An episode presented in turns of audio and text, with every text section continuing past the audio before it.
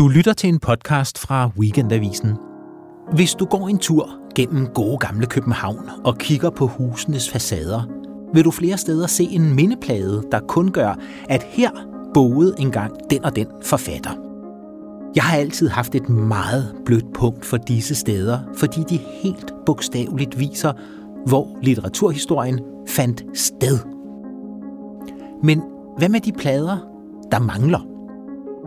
I denne serie tager jeg rundt til seks adresser i København og omegn, hvor der engang har boet en forfatter, der er tilpas vigtig til, at der burde være en mindeplade for hende eller ham på husfacaden. Og til sidst skriver jeg den tekst, som jeg synes, der skal være på den manglende mindeplade. Jeg hedder Claus Rothstein, og med mig hele vejen er min kollega Pernille Stenskov. Som journalist og forfatter har hun gennem mange år skrevet om arkitektur og byudvikling, og hun skal føre mig ind i historien bag de bygninger og de kvarterer, vi sammen besøger. Og så taler vi om litteratur og arkitektur, om mennesker og huse, om bøger og byer. Det er også et herligt hus, det derovre. Med en lille statuette i en niche. Det er en græs kvindefigur. Godt set, Pernille. Og meget passende, fordi vi er på Uraniavej, og Urania var astronomiens muse i den græske mytologi. Velkommen til Pladen på facaden, en litteratur- og arkitekturtur til byens litterære mindesteder. Ah, hvor er her smukt, Pernille. Det er drømmen af en villavej, det her. Ja. Det kan da ikke være smukkere. Og nu er vi jo også begunstiget af flot sol og blå himmel, men øhm, vi står vel i hjertet af Frederiksberg. Ja. Uraniavej og de omliggende veje her, det er hardcore Frederiksberg. Mm. Altså overklasse Frederiksberg. Ja, men også noget af det ældste. Frederiksberg har jo opfundet villaen i Danmark. Mm-hmm. Altså i lang tid hed Frederiksberg bare villakvarteret. Nå. Fordi Frederiksberg opstod som et villakvarter. Øh, Så, så, så det her er, det er simpelthen begyndelsen på Frederiksberg. Har, har fredeligt har ovenikøbet hunde, dyr, og så er der høje træer. Mm. Og det er jo også typisk Frederiksberg. De har jo en politik med, at du skal kunne se et træ fra dit vindue. Det er sgu ret konkret. Enten kan du, eller også kan du ikke. Ja. Du må heller ikke bare fælde et gammelt træ i din have. Det kan jeg altså godt lide. De er super strikse med det. Men det giver jo også historie. Ja. Det, det giver Elle. Det Men- giver Elle, ja. Men apropos Elle, nu står vi jo foran Tine Bryls hus, og det er åbenbart så gammelt, at det skal totalt renoveres, for altså, det er vi- pakket ind i plastik. Ja, der er skønt på Uraniavej. Også selvom Tine Bryls hus er draperet i præsendinger og stilaser. Alle i min generation, altså os, der var unge i 80'erne, har levende erindringer om Tine Bryl. Ja, det har dem, der var unge i 70'erne allerede, og siden i 90'erne og 00'erne, sådan set også. Og også dem, der ikke var unge, men bare var til stede. For få danskere har haft karisma, klogskab, empati og menneskelig fylde som netop Tine Bryl. Hun var elsket af alle dem, der selv følte sig uelskede, udstøtte og fravalgte af fællesskabet, for hun så dem, lyttede til dem og anerkendte dem. Og af alle andre var hun om ikke andet respekteret for sit engagement og sin ildhu. Særlig kendt var hun for radioprogrammet Tværs i P4 på P1, hvor hun hver eneste søndag aften rådgav unge mennesker, der ringede ind til hende om deres problemer og bekymringer. Men jeg tror på en eller anden måde, at øh, dine forældre måske er kørt fast. Altså, de ikke rigtig ved, hvordan pokker de skal komme ud af den her situation, og så reagerer de bare ved at, sige, det må du ikke, og, og alt det andet, der sker, og sætte sig hver for sig. Fordi ja. at det simpelthen bliver for vanskeligt alt sammen. Men du er altså i en situation, hvor du godt kan se en sammenhæng ja. med nogle ting. Og du er også i en situation, synes jeg, hvor du uden at sove dem godt kan tage øh, familiens samlede problem op, nemlig at I ikke bruger hinanden nok. At I er en familie, og I kan lide hinanden på godt og ondt, håber jeg da. Ja.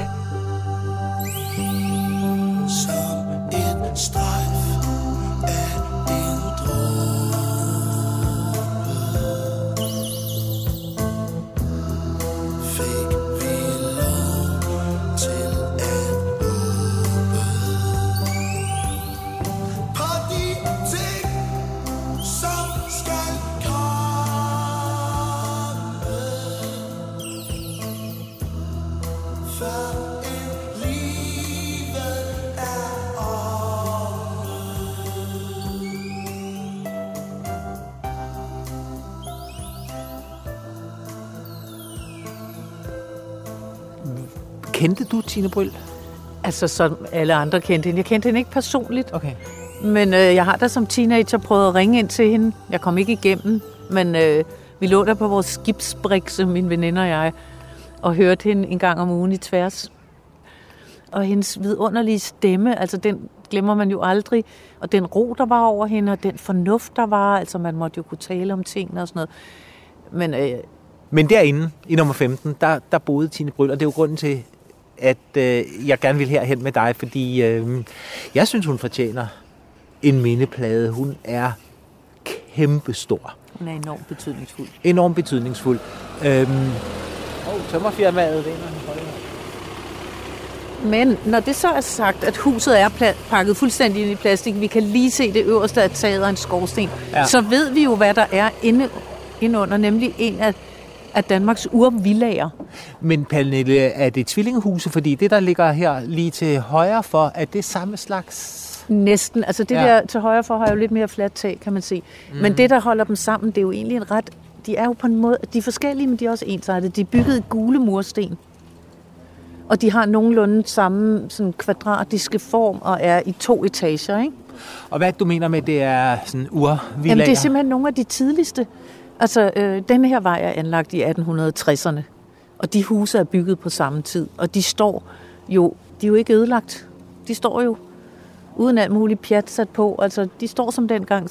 Eftersom Frederiksberg jo er Danmarks sådan, første villaby, så er de nogle af Danmarks første villaer, som man kan se her i øh, original stand. Det er jo vidunderligt, og det er da også skægt, at hun lige netop boede der. Ja, absolut.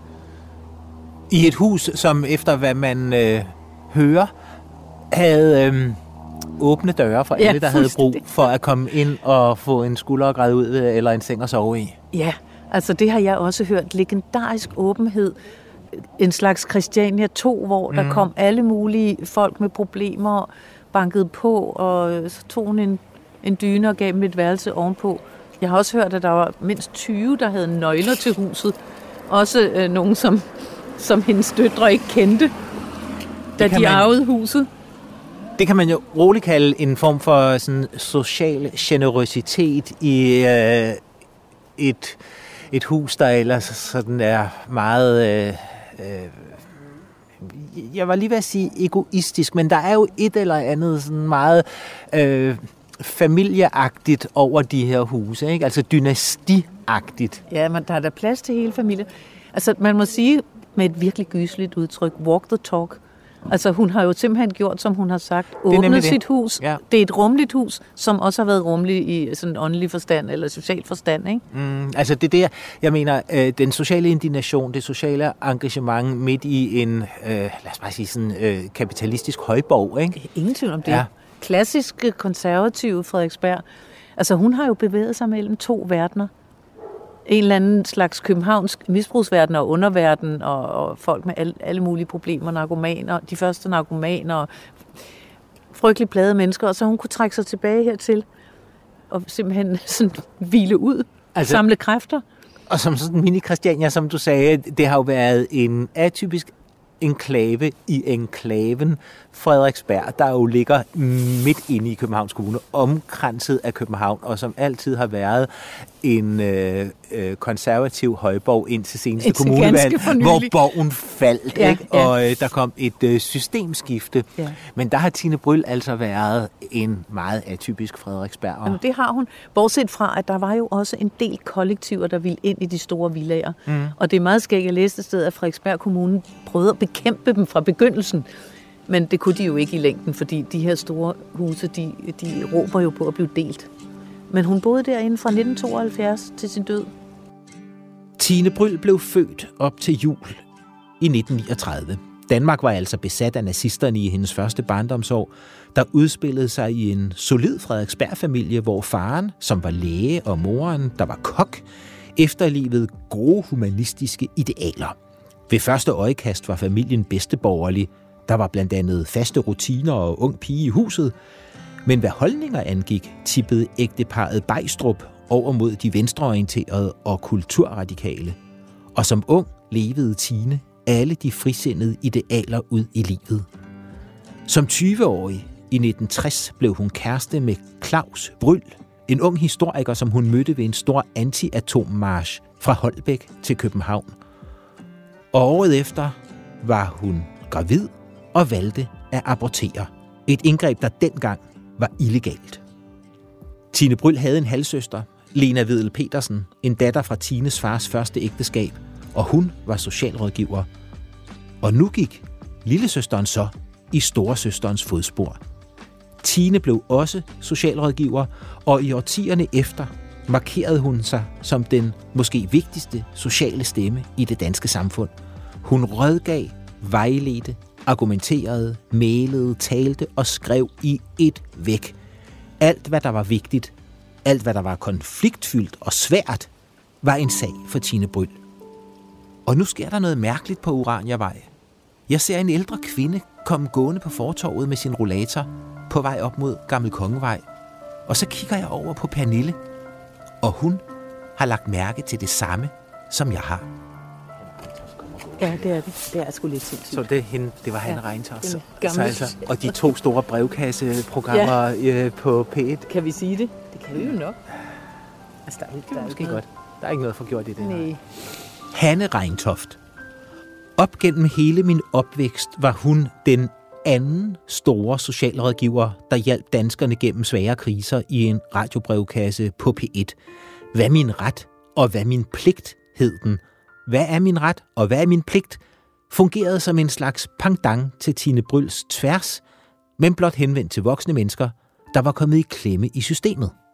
Han Reintoft var, som Tine Bryl, drevet af en social indignation, og politisk hørte hun også til på venstrefløjen, endda helt ude på det rødeste overdrev hos Danmarks Kommunistiske Parti. Hvor er det dog et besønderligt sammentræf, at det ene fyrtårn af en socialrådgiver kommer gående her, hvor det andet fyrtårn af en socialrådgiver boede. Tine Bryls hjerte bankede for dem, der var på kanten af det gode selskab, eller som allerede var tippet ud over kanten. Alle mennesker skulle mødes med empati og værdighed. Alle fortjente en chance til, og Tine Bryls arena var enorm. Der var radiorådgivningen for unge, tværs i P4 på P1.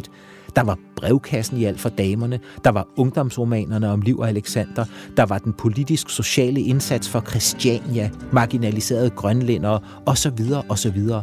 Og Tine Bryl havde mærket livets koldbøtter på egen krop. Som ung mor med to små børn brød hun familien op og indledte et nyt og livslangt ægteskab med arkitekten Arne Gormand. Han havde et hus på Uraniavej, og på den måde vendte Tine hjem til det Frederiksberg, hun var rundet af. Folk er lidt ældre her i gennemsnit end i andre bydele. Det, koster, altså, det kræver simpelthen tid at få penge nok til at flytte ind på Frederiksberg. Mm. Frederiksberg har jo opfundet villaen i Danmark. De byggede den første villa i 1847. Og det, man skal huske, som, som var så skægt og så epokegørende, det er, at det var jo en ny måde at bo på. Fordi enten boede du i en lejlighed i byen, eller også boede du i en gård eller noget andet på landet. Men villaen var jo sådan en mellemting. En hybridform En, i byen. hy- en hybridform i byen. By, Helt ny øh, måde. Lidt land ind i byen. Lige præcis, Ja. ja. så du fik din egen lille have og sådan noget. Altså, det var jo helt utænkeligt. Den allerførste villa, Villa Tårnborg, på mm. Tårnborgvej, Ikke så langt herfra. ikke så langt herfra, den havde en mur omkring for at holde røvere væk. og den, fordi den lå jo så langt ud, væk fra alting, og hvordan skulle man beskytte sig? Mm. Og den var bygget i sådan italiensk stil. Den lignede noget fra Borgheseparken i Rom. Og det, og det er jo også sket, fordi med de her villaer fik du jo også udtrykt dig i alle mulige stilarter. Altså, de, de her, de er meget stille og rolige. Men der er jo andre steder, hvor det ligner vikingeborg, eller hvor det ligner italienske villager, eller svejserhytter. Og, altså, man tog for det helt store katalog af stilretninger. Så de er jo også så individuelle, og de afspejler det der nye, rige borgerskab, der havde råd til at bygge sådan nogle. Det er jo rigtigt, at de to villager, vi står overfor nu, altså øh, øh, Tine Bryls, som er pakket ind i stilas og præsendinger, og så den ved siden af, der minder meget om den.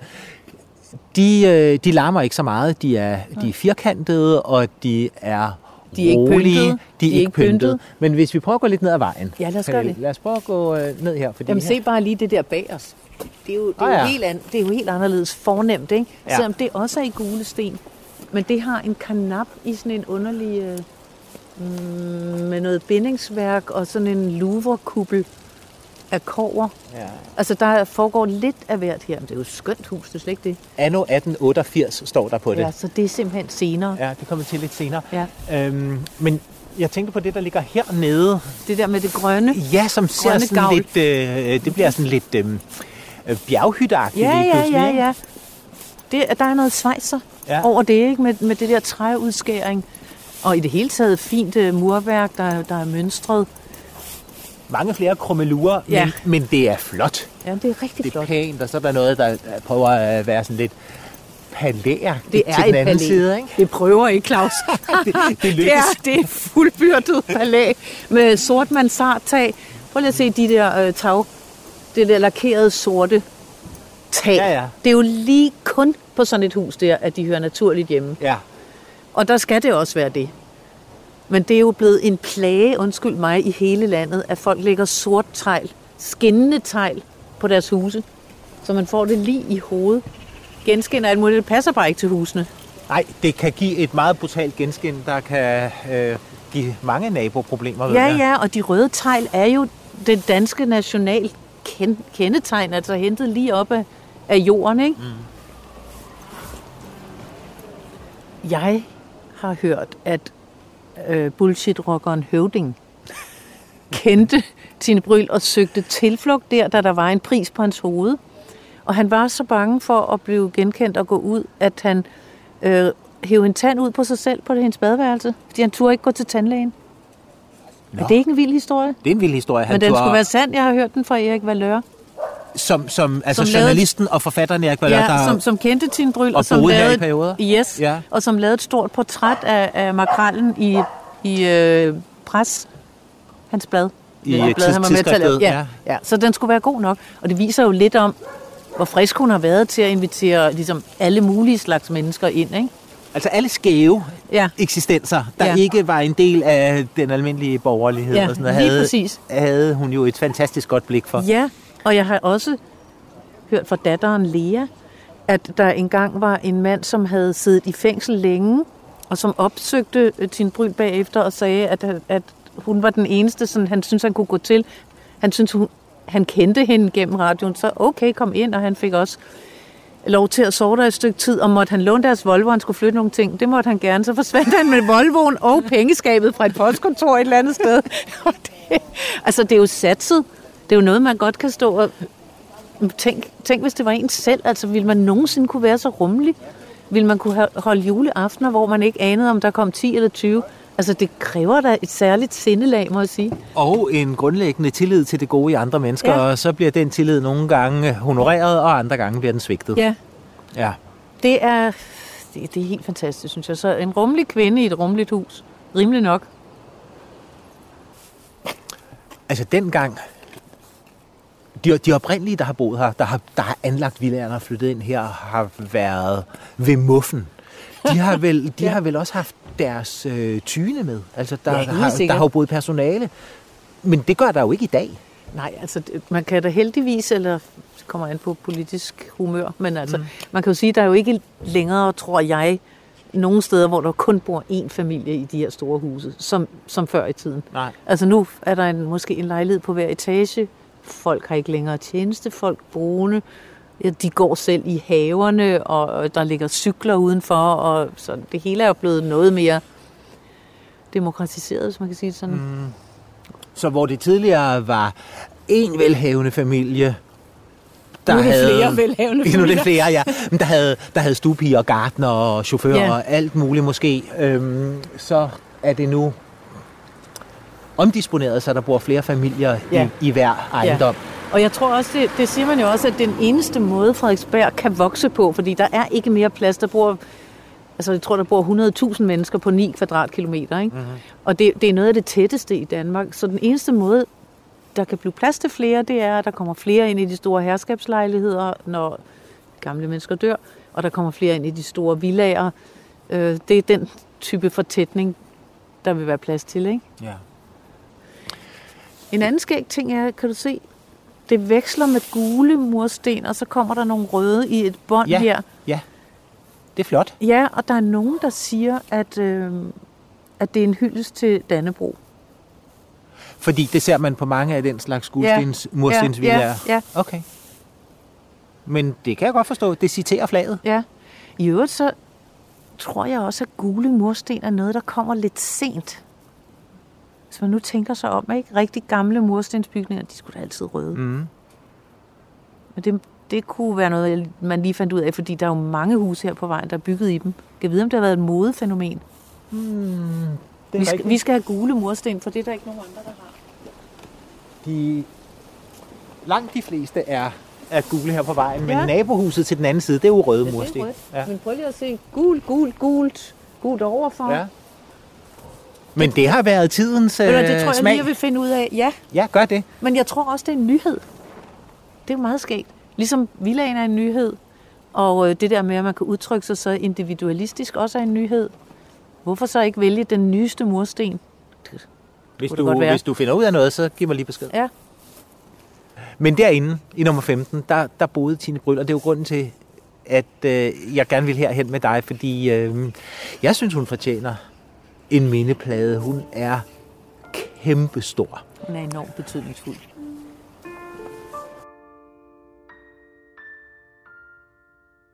Da jeg var 21, fik jeg mit første rigtige job. Det var i Gyldendals redaktion for børne- og ungdomsbøger, og der lærte jeg mange spændende forfattere at kende. Ibs Bang Olsen, Bjarne Reuter, Hanne Vibeke Holst, og jeg glemmer aldrig første gang, jeg mødte Tine Bryl. Hun var jo ikke kun radioens socialrådgiver og hele ungdommens forstående stemme og støttende skulder. Hun var også forfatter til nogle ungdomsromaner om pigen, liv og besætteren Alexander. Nu kan Tine Bryl jo ikke selv være her og læse op af en af sine ungdomsromaner. Men hvem kan så? Jeg har bedt forfatteren Hanne Vibeke Holst om at træde til. Hun havde også et kæmpe publikum til sine ungdomsromaner dengang i 80'erne. Og ligesom Tine Bryl er hun en politisk engageret litterær feminist.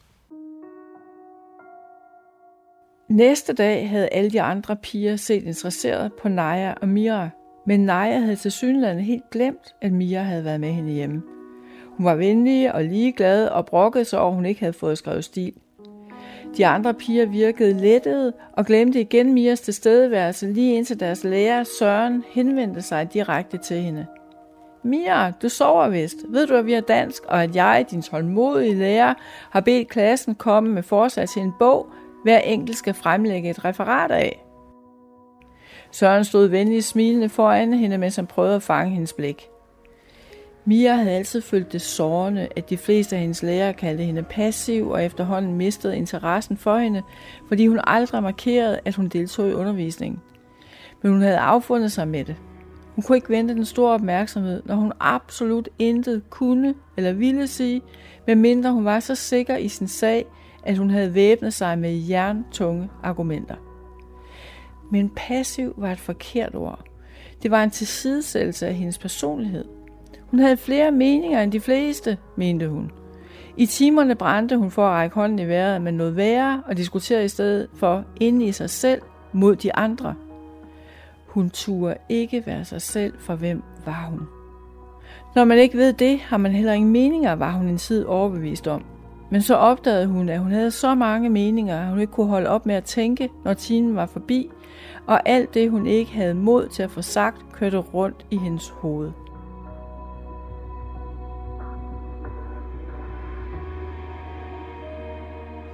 Romanerne om unges løsrivelse, selvstændighed og identitetsdannelse var enormt populær samtidsrealisme, som tusindvis af læsere kunne spejle sig i.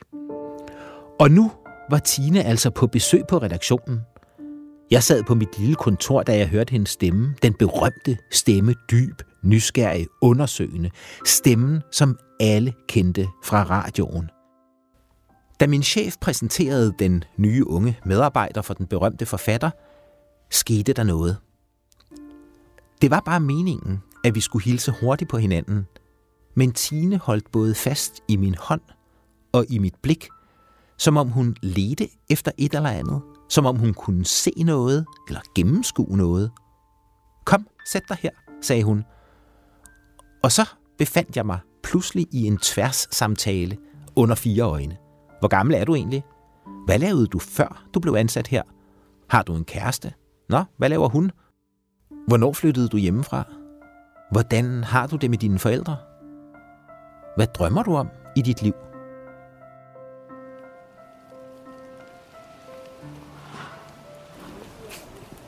Ej, hvor er det, altså, hvor er det sindssygt, at han og Reintoft kommer. Nej, det er sjovt. Nu kommer han Reintoft igen. Bare den anden vej. Hun har vist været hen og købe ind, og Pernille og jeg ser igen vantro på hinanden. Hvordan kan det være? Først da jeg er kommet hjem, går det op for mig, at tilfældet kun er moderat, men at sammenfaldene er enorme.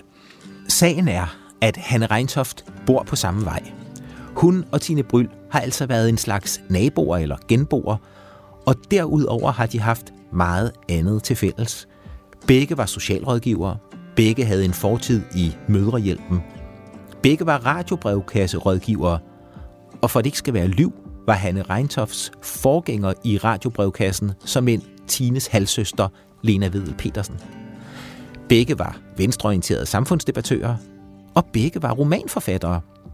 Tine Bryl skrev ungdomsromaner i 80'erne, og Hanne Reintoft begyndte i en sen alder at skrive historiske romaner. Og så boede de altså begge her, hvor boligerne i dag koster mellem 10 og 30 millioner. Det kan man da kalde Frederiksbergsk villakvarters socialisme. Frederiksberg siger jo, de, vi er ikke en bydel, vi er en by. Altså, det er fornærmende at blive kaldt en bydel. Og ved du, det sjove er, jeg tror, at nogen, der flytter hertil, de tror, at det er en bydel. Men ved du hvad, Pernille, jeg har boet 30 år på Frederiksberg. Ja. Jeg gør det ikke længere, men jeg har boet 30 år på Frederiksberg, så jeg kender den frederiksbergske selvforståelse, og jeg kender myten om den frederiksbergske selvforståelse Okay. ud og ind. Er den medieskabt? Den er i høj grad mytologisk, og øh, den er i høj grad skabt af mennesker uden for Frederiksberg, der er med til at fastholde forestillingen om, at Frederiksberg er en velhaver enklave. Men Frederiksberg er mange ting. Frederiksberg er en by på godt og ondt, ligesom resten af byen er en by på godt og ondt. Der har mange typer kvarterer. Men man har jo på Frederiksberg stadig sådan en gammel konservativ selvforståelse, en øh, kulturel dannelse, Ja. identitet, som øh, knyttet til øh, relativt få adresser i byen. Og øh, jeg vil sige, på mange måder løber tiden jo fra Frederiksberg, som sidder fast i en nostalgi. Men i virkeligheden er Frederiksberg jo ret godt integreret i resten af byen. Ja, jamen selvfølgelig, selvfølgelig.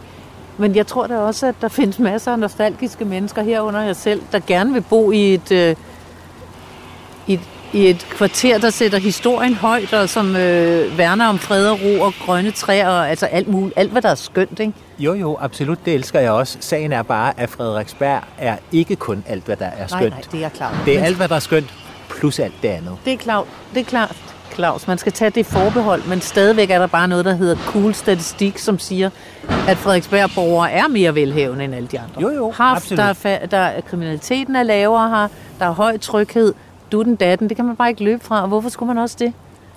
Men når vi taler om den der frederiksbergske selvforståelse, og står midt i alt det grønne, øh, med haverne, med hække uden hegn, og så videre, og så videre, så repeterer vi jo en, en, en, ikke bare en myte, men en urmyte om det landlige Frederiksberg. Ja. Øh, altså helt tilbage til Kammerabæk og Bakkehuset, Ja. ja. hvor alle guldalderdigterne vandrede ud og overnattede, når de ikke kunne komme tilbage til København, fordi byportene var lukket Ja, i. Ikke? det er Og noget. rigtigt. Og, og det lever jo stadig i Frederiksbergs selvopfattelse. Ja. Altså sådan en museumshistorie øh, Ja, nærmest. ja, ikke? ja, men det er en vid... Altså, ja, men jeg synes da også, kommunen gør noget for at, for at efterleve det i dag også. Mm. Altså med, med alle deres grønne planer og sådan noget. Altså, de er... De Med er Frederiksberg have, med Søndermarken og så ja, videre. og mere Som- plante træer, så alle steder, de kan komme til det, og små anlæg og alt muligt. Altså, de er, de er, de er rigtig øh, altså, ikke konservative på det punkt, faktisk. Mm. Der går de foran. Men Ja. by the way, mm. er der jo også en anden ting, Frederiksberg har opfundet, ud over villagen, og det er potteplanten. Den skulle stamme fra Kammerabæk ude i bakkehuset. Som jo også er her på Frederiksberg. Altså hun havde jo i hvert fald, og det er der stadigvæk derude, som, hvor, hvor der jo er litterært museum i dag. Ja. Og jo det er en mindeplade både for Rabex og, og for Grundtvig, fordi han skrev øh, kirkeklokke ejs i hovedsteder Okay. øh, under et ophold i Bakkehuset. Øhm, men der er jo stadig en, en, en altså Kammerabeks have er jo ligesom blevet Det- det vedligeholdt, eller jo jo, Ja. vedligeholdt og eller legendarisk, øh, og blevet øh, genetableret af øh, moderne havearkitekter, der ja. sådan tolker ja. hendes gamle have. Ja. Så det passer vel meget godt, at hun satte en stikling i jord og tog med ind i stuen også? Ja, det tror jeg. jeg altså, jeg kan ikke huske, hvor jeg har læst det. Okay. Men jeg har læst, at den skulle være god nok. At det var hende, i hvert fald, der måske gav potteplanten den sådan populære gennembrud eller et eller andet. Ikke? Mm-hmm. Så, så det, er jo, det er jo en fin arv, Frederiksberg har. Altså en fin kulturarv. Ikke? Villaen, potteplanten, høje træer i byen, Altså, åndehul, klassisk konservativt til for ganske nyligt, kongeligt. Sikkert sted. Pernille, altså, du er jo, du er jo Frederiksbergs store, ja, ja, jeg er jo fan, kan jeg Store høre. fan. Jeg bor bare ikke. fan, fortaler og fortolker. Men altså faktisk, så tror jeg, hvis du spurgte københavnerne, okay, frit slag, hvor vil du helst bo, ikke? Så vil der blive trængsel her på Oranjevej. Ja, ja, okay, det er et godt bud. Men en ting er den hukommelse, husene i sig selv er udstyret med. Noget andet er den hukommelse, vi hen ad vejen tilføjer for at fastholde mindet om det liv, der er blevet levet lige præcis her, når for eksempel en berømt forfatter har siddet og skrevet sine bøger i huset. Der kommer produktionen af mindekultur ind i billedet. Hvis mindepladen virker, så betyder det jo, at bygningen bliver attraktiv. Øh, at bygningen bliver for, for tillagt en værdi. Denne her bygning knytter an til den her person, som har spillet denne vigtige rolle i samfundet, i vores fællesskab. Og det tillægger selvfølgelig bygningen en værdi, som intet har med bygningens arkitektoniske værdi eller placering at gøre. Det her er simpelthen, at bygningen bliver forbundet med den her person. Så det her sted har der levet en, et menneske, som har skabt, gjort noget, som er vigtigt og stadigvæk er vigtigt for os. Det her er Nils Arne Sørensen, professor i moderne europæisk og dansk historie på Syddansk Universitet. Programmet P4 begyndte man at sende i Danmarks Radio, da jeg var sådan en 13-14 år gammel. Øh, Og det var sådan et fast element, øh, som jeg, som jeg hørte, og det jeg hørte, det var tværs med Tine Bryl. Øh, Og også fordi, at, at, at det var, så, det var så nøgent og lige til, og selvom mange af de problemer var fjernt fra mig, sådan 13-14-årig dreng fra Herning, men så var det jo helt anderledes nærværende, end når de voksne og, og, og kort og langhåret sad og talte i andre medier. Så, så, så Tine Bryl er en stemme fra min tidlige ungdom, som, som betød meget for mig, og, og, og det kan jeg jo mærke, bare jeg siger Tine Bryl, så begynder det her lydspor at komme op i mit hoved. Det her kvarter, vi står i nu, det er jo ikke noget, der har sin lige ret mange andre steder. Nej. Jeg vil ønske, altså, at moderne parcelhuskvarterer ville lige tage på en studietur hertil. Ikke? Fordi jeg synes, når man kommer ud i et, et parcelhuskvarter, så er det alt for nøgent. Altså træerne får bare ikke lov til at vokse op over folks hoveder. Det hele skal være så åbent, solåbent, og det bliver bare bart og kedeligt. Prøv at se her, de har, deres haver er da ikke særlig store, men de har nogle tårnhøje træer. Altså det er på skovniveau. Ja. Og det er bare så fedt. Altså det giver en helt anden, en helt anden stemning, og så er der ikke nogen hegn, der er bare hække. Det kunne man også lære noget af. Det, jeg synes simpelthen, at øh, parcelhuskvarteren skal lade håret gro. Og tage på studietur til øh, Til urmoderen, ikke? urmoderen på Oranjevej. Ved du, at tre ud af fem danskere bor i parcelhus? Så hvorfor ikke lige komme tilbage til sine historiske rødder og se, hvordan det skal gøres? God pointe, Pernille. God pointe. Vi er jo taget herhen, fordi jeg synes, at Tine Bryl fortjener en mindeplade. Ja. Der er opkaldt en pris efter hende, der er opkaldt en plads efter hende. Ja. Hun skal have en mindeplade. Og øh, det her, hun har haft sit liv og virke, og jeg kunne godt tænke mig, at det blev markeret. Nu er det svært at se hendes hus, fordi det er pakket ind i øh, præsendinger lige nu, og er ved at blive renoveret. Men hvis vi antager, at det, når det bliver klædt af igen ligner det her hus, der står ved siden af, så kan vi få en idé om, hvor man ville kunne sætte sådan en mindeplade.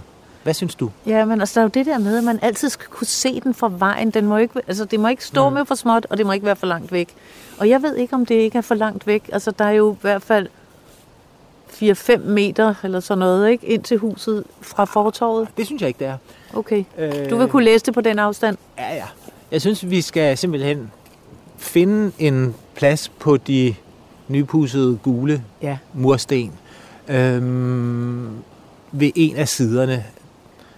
Vi har jo lidt en tilbøjelighed til at placere det til højre på bygningerne. Ja, til højre for indgangen. Ja. Så jeg tror...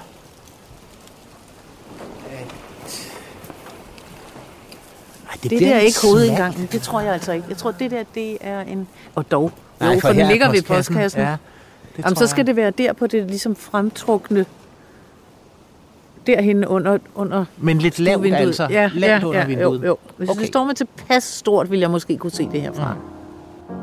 Så vil jeg gå hjem og overveje, hvad der skal stå på den mindeplade. Jeg gør det. Her fra Uraniavej udgik Tine Bryls verden, og her vendte hun tilbage til, når hun havde engageret sig i andre menneskers liv og levned. Når hun ikke gjorde sig gældende i radiohuset, på Christiania, i Grønland, ude i samfundsdebatten, derude blandt det, som andre kaldte rakkerpak, men som for hende var mennesker. Tine Bryl fortjener en mindeplade her på huset på Uraniavej. Men hvad skal der stå på pladen på facaden? Jeg tænker på det, Pernille fortalte om, hvordan huset altid stod åbent og gæstfrit, nærmest for enhver, der havde brug for en varm dyne. Måske skal der stå, i dette hus lukkede Tine Bryl Gud og hver mand ind, fordi hendes empati var grænseløs, og fordi hun altid forventede det bedste af sine medmennesker. Ej, det er nok lidt for floromvundet. Jeg tror måske bare, der skal stå. I dette hus boede socialrådgiver, tværsrådgiver, romanforfatter med mere Tine Bryl, født 1939, død 2011. De unges og de udsattes ven og beskytter.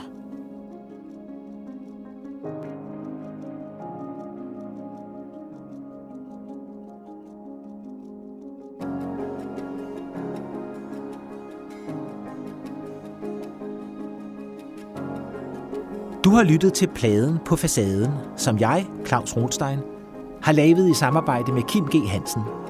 Jeg har taget mig af ordene, og Kim har stået for lyddramaturgien. Og så er Pernille Stensgaard med i rollen som Pernille Stensgaard.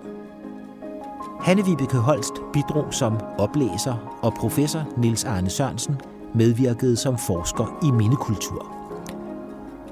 Hele serien er lavet i samarbejde med den filantropiske forening Realdania.